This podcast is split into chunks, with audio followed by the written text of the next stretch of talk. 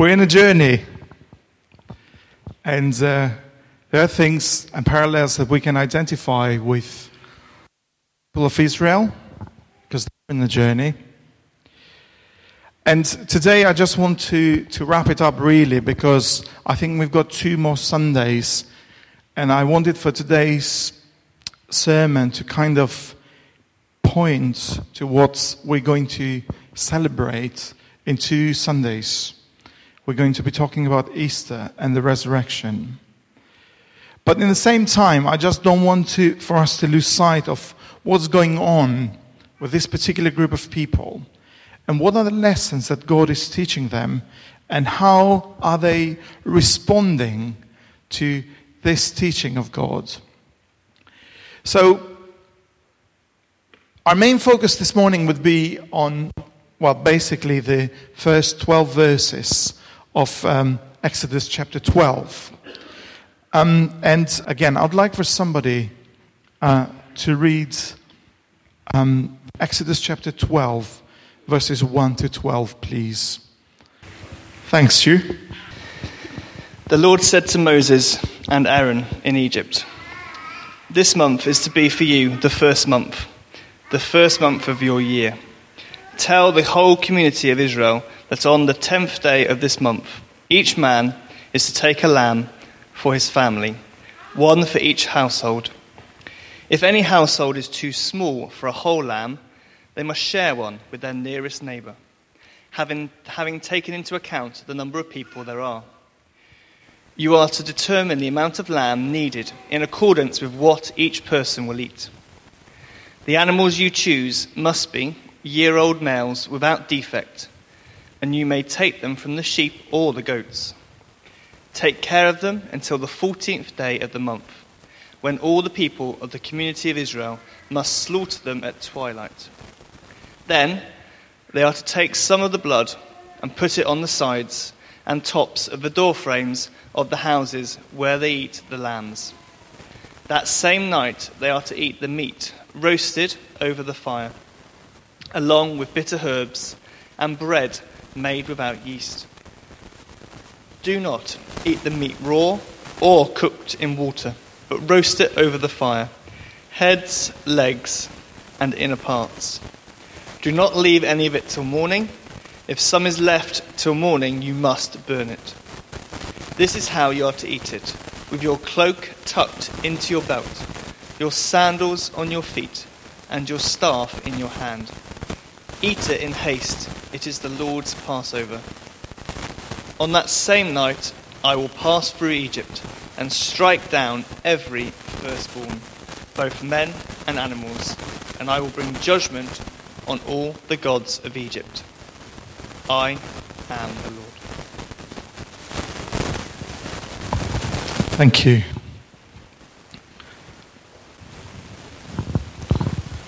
There's a lot in 12 verses, isn't it? But also, we need to remember that this is the tenth plague that God is allowing to happen in Egypt. Nine have gone by. And we saw a little bit Pharaoh last week on Pharaoh. None have gone by, and they still have not softened the heart of Pharaoh. So the whole, the whole consequences of this hardening of heart are quite intense. And I think it is the Passover that kind of sets the tone for the. Actually, it's quite severe, Pharaoh, so back off. It is intense because actually it's not only the firstborns of the families of Egypt that they are going to die, but it's also the firstborns of their animals. Can you imagine what has been going on in those circumstances? The first thing that came to mind was in such a polytheistic country and polytheistic culture like Egypt it was, with many gods sitting around. It reminded me a little bit about the story of Noah. That Noah was doing his job and nobody paid attention until the rain. And here we've got these plagues, this constant reminder that actually God is kind of, as we said, He's discounting the gods of Egypt. And people are not getting it. Pharaoh is not getting it. And therefore, God has to cause something which is incredibly difficult. But actually, which was very the done thing just when Moses was born, when Pharaoh wanted to kill all the firstborns of the Jewish people because he was scared of them. So there is quite an intensity in this whole story of the Passover. But also, I think it's intense from the Jewish side of things with all the details of the things that they had to do. At the same time, again, I want to go back to the story of Noah that they had to rely on Moses' word that told them that God has asked us to take a one year old lamb, spotless, without defects, sacrifice him, and do something with the blood of the lamb so that we can not be touched when the Passover happens. So it's all this. In, can you imagine the conversations that would have been going in the people? But in the same time, God was preparing them because this requirement for the lamb it was not immediate. They had to keep the lamb for ten months. Sorry, for ten days before the sacrifice. So there is this moment of preparation. But all in all, the whole story of Passover is intense one of the commentators was saying, it's so intense and so harsh that on that night, there was whether a dead baby or a dead firstborn or a slaughtered lamb. There was no other way. Because God was passionate to set his people free and take them to a place where they would worship him. Intense. Tenth plague. The response of Pharaoh, he gets the point. And at the same time, he's still battling with the idea is this right or not? What would happen if we let the Israelites go. The other thing that I wanted to draw our attention this morning is the practicalities of the Passover, all the observances of it. God is very clear in what He asks His people. And I just wanted to stop so we can just think a little bit and how, how we can kind of identify with a few things. The first thing that God says is that the Passover is a feast that needs to be entering the calendar of this community of faith. If you read the beginning of chapter 12, it says it should be the leading month. It's the month that sets the tone. It's the New Year's resolution for the people of Israel.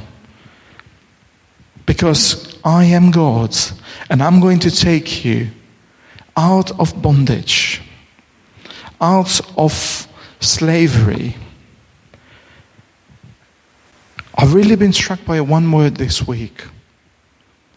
And I have not come yet to final thoughts about that, but one of the words that would really ring a bell with us in the 21st century, much more than bondage and slavery, is hostage.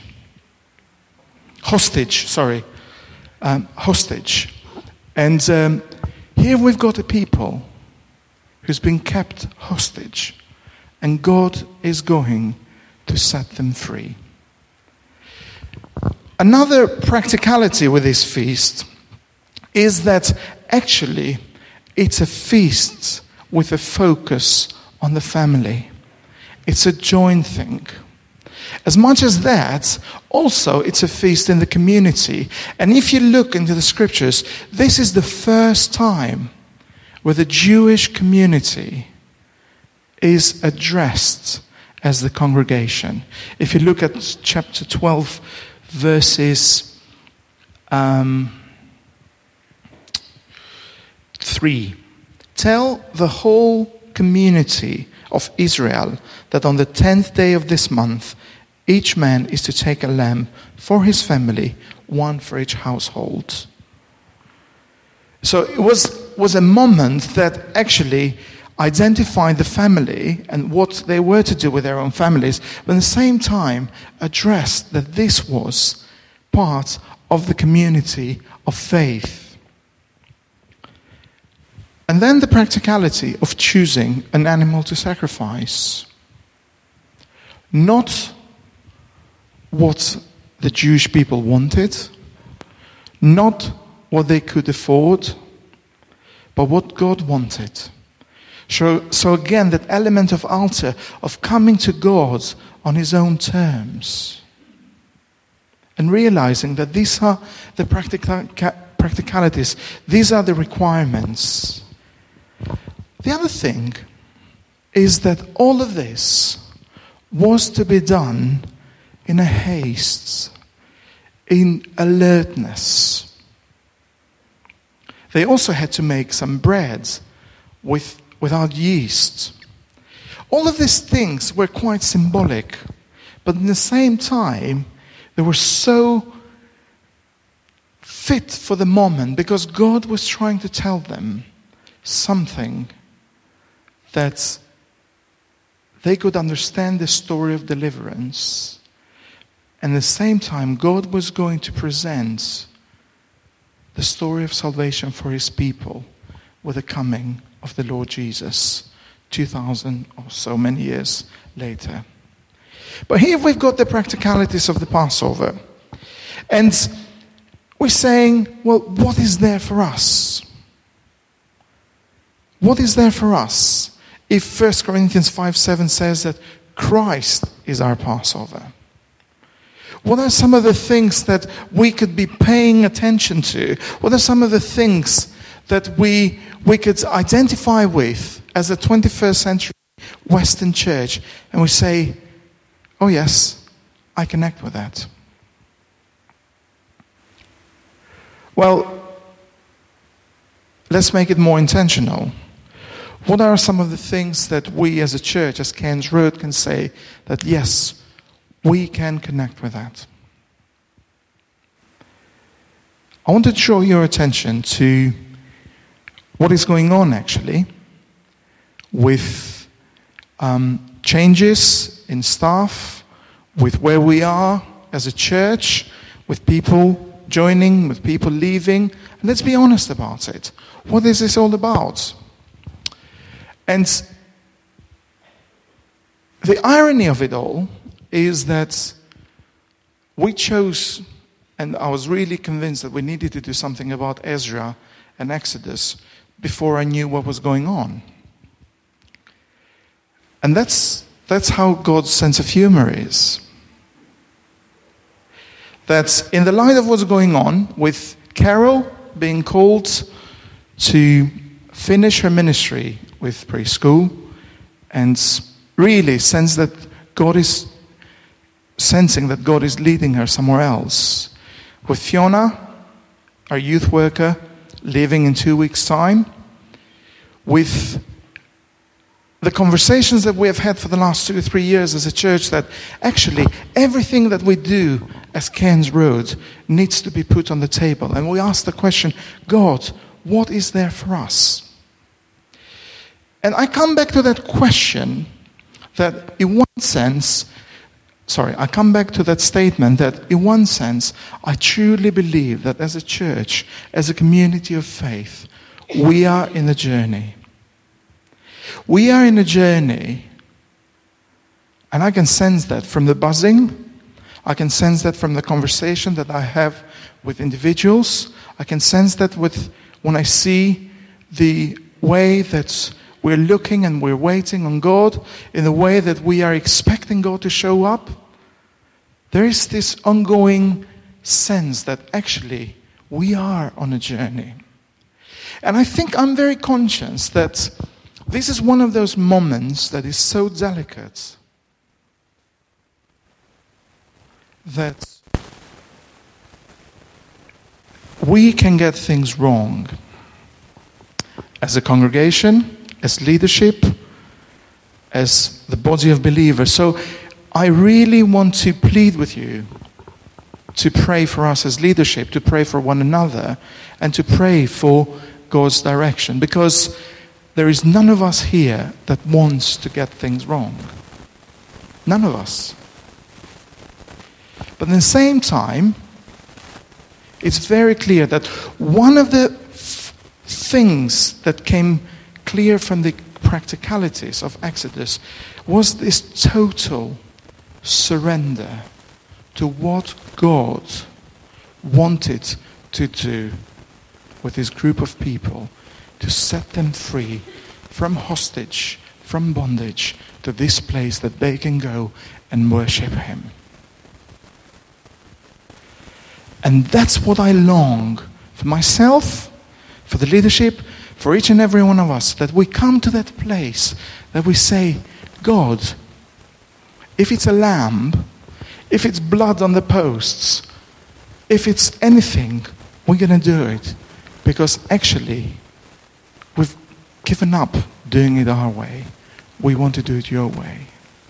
So, in that sense, I just want to, I don't want to spread panic, but I just want to, to express that this is where we are as a church in a very delicate moment where we can get things right and time it with God or we can just rush into things and not pay attention to God, what God is saying.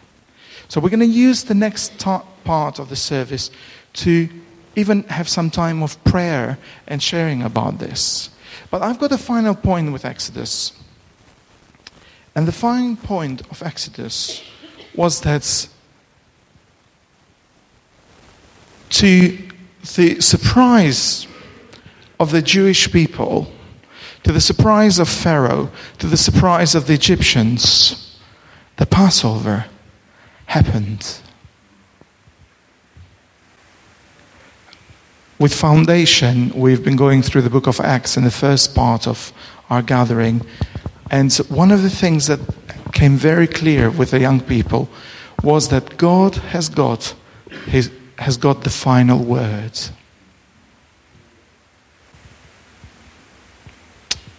So God wanted his people to be set free so they could go and worship him.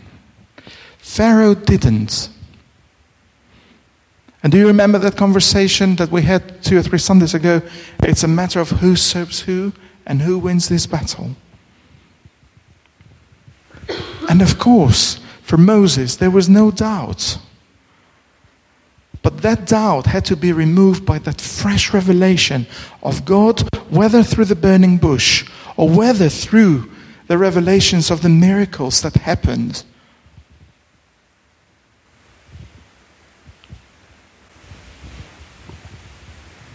So, if God is going to bring about change in the group of people like us, what does that look like? First of all, it's uncomfortable. For the Jewish people, it meant to leave all their lives that they had for 430 years in Egypt. Dump them, pack the most necessary things, and just take a lump of dough without yeast and follow instructions radical, painful. We see how painful it was because if you read chapters 14 and 15, they start grumbling to Moses and say, We're better off in Egypt. Why have you brought us here? They're going to kill us.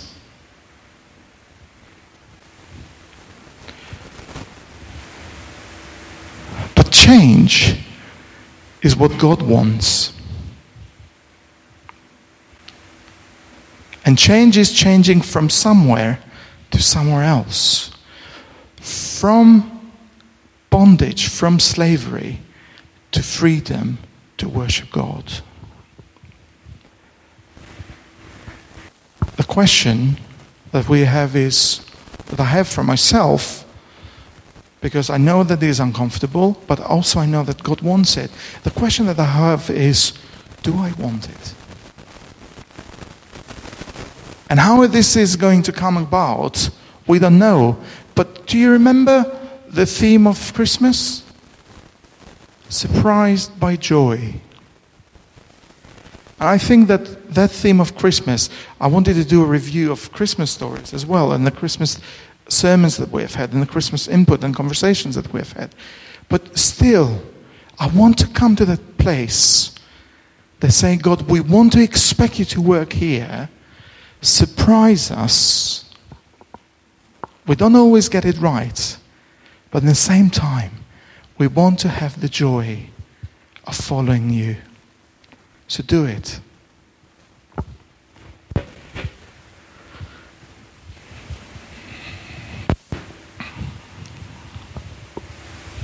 God wanted to set his people free to this place of worship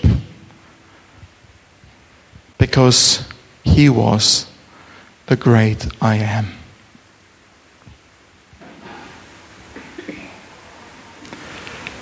And the truth of the matter is that the same God of Abraham and Moses happens to be your God.